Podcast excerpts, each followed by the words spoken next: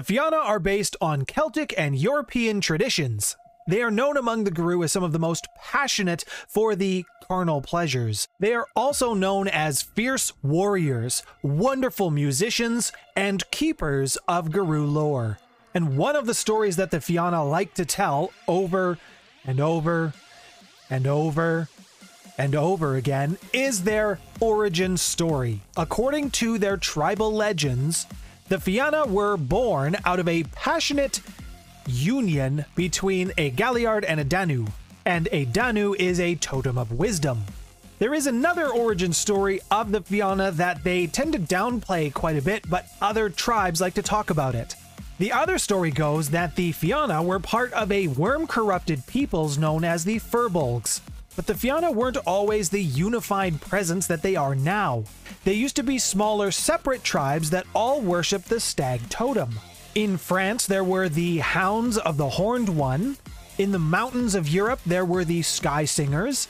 Nightclaws were in the Balkans.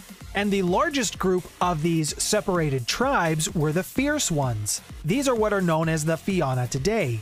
And they resided in England, Scotland, Wales, and Ireland. All of the Fianna throughout their history have known to have close ties with Fae. And the Fianna are responsible for identifying the threat of the Fomori, as well as fighting back legions of Fomorians. And just for quick reference, the Fomorians, they also went by a name of Volag. These were a race of giants that the Fianna fought and pushed back into the Umbra. It wasn't until the rise of Rome that the Fianna tribes truly became unified. This unification, combined with the fact that the Fianna have never lost their homeland, they still very much control Ireland, this is how they became known collectively as the Fianna to the Garou nation.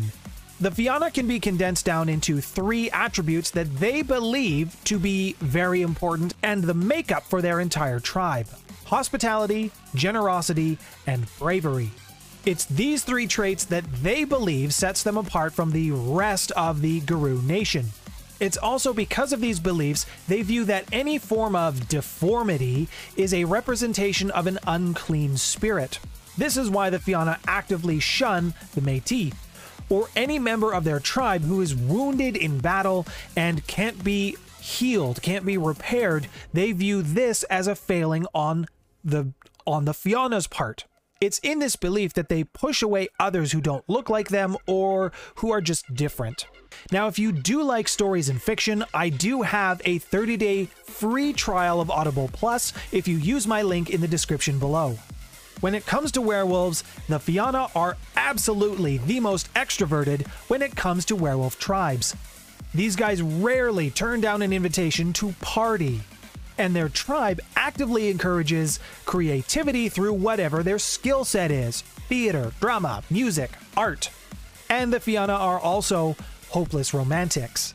They fall in love with humans and Garou alike, which is a bit ironic because in fourth edition, or the twentieth anniversary edition, when werewolves populate, this is how Métis get formed, and they really don't like them. Now, when it comes to Fianna tribal structure, any Sept is under the leadership of a Rai, and the Rai takes advice from his advisors, which are called the Council of Song, and it's usually full of Galliards and Theurges. This hierarchy is the same through any of the Fianna Septs, all the way up to the biggest one at Tara. Now, the Tara Sept is led by Ard Rai. This is the top of the list. The Ard Rai is the leader of the entire Fianna tribe. However, their claim to power, it only really works with inside the hierarchy in Ireland. It's not recognized anywhere else. Now, what happens if the Rai falls in battle? There is actually a system in place should one of the leaders of the Septs die.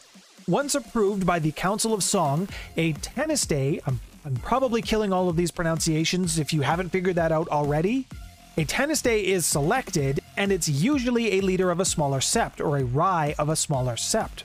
So if a tribe is in wartime, for example, and their leader dies, then there is still someone in place to take up the reins of power. Another important part of Fianna tribal culture is a system known as fostering. Young children, cubs, pups, they get put under the leadership or guidance of an older Fianna. Usually it's a blood relative. and it becomes the older Fianna's job to teach the child how to act in Garou society, as well as everything they know.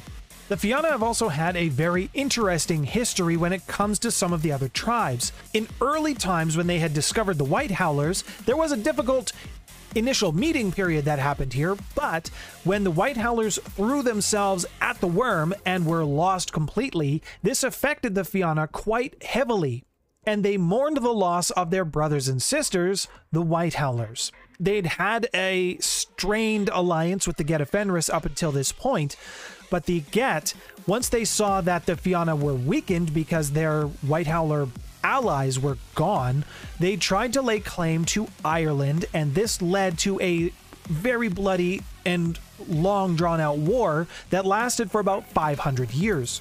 Through all of that time, the Fenrir were never able to claim a single Cairn in Ireland. This was in large part due to the Fianna's ferocity in combat, but at the end of this five hundred year war, the Fianna signed a treaty with the Silverfangs.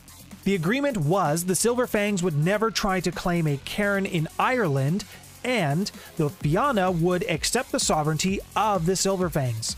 And the Fianna would accept the sovereignty of House Winter Snow from the Silverfangs. Once this alliance was in place, it was impossible for the Fenrir to get through, and they kind of gave up. Around the fourteenth century, the Fianna were also helping the Fae escape the physical world. Humanity's presence was growing, and the magic keeping the Fae alive was weakening, and the Fae all fled through a gateway to Arcadia. The Fianna aided this mass exodus of the Fae, and while the Fianna were helping the Fae escape, Tara came under attack. English troops had occupied the area, they were launching an assault, and they were taking the kinfolk of the Fianna back to England. The Fianna managed to defend Tara, but their ally, the House of Winter, suffered a massive blow at the hands of the Black Spiral Dancers. The English troops were taking the Fianna kinfolk to an area known as Connacht, and the group of Silverfangs that they had formed an alliance with, the House of Winter Snow, they suffered a massive defeat at the hands of the Black Spiral. It basically wiped them out. After this happened, the Fianna went and got their kinfolk and returned to England, and they started taking Cairns of their own. This trend of taking Cairns continued, even when the Fianna emigrated into the United States during the Potato Famine. They started taking unprotected Cairns from the Pure Ones, and this obviously strained relations with those tribes, and they are still strained even to this day. Thank you to every single one of my patrons. Your support is greatly appreciated. My name's Nathaniel. Thanks for stopping by, everyone.